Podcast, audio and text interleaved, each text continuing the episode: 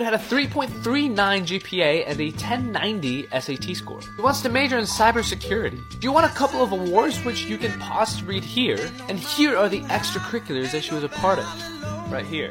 Cyber Patriot, Student Ambassador, Girl Scouts, National Chinese Honor Society, National Honor Society, Chinese Club, ran a tutoring club the past two years. They summer internship for a cybersecurity government contractor, wrote and coded a blog post for their website explaining how her favorite club ties in with the real world in 2022. Worked in her school's IT department, has at least 150 community service hours. It's pretty legit. Anyway, here are the universities that she applied to. She mentions here that Purdue has been her dream school since she learned about cybersecurity in eighth grade. That's a pretty interesting interest to have in eighth grade. But you know, everyone's different.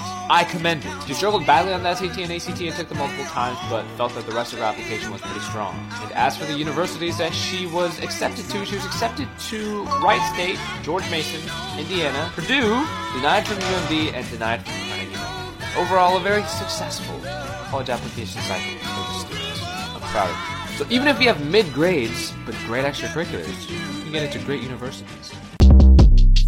Short Cast Club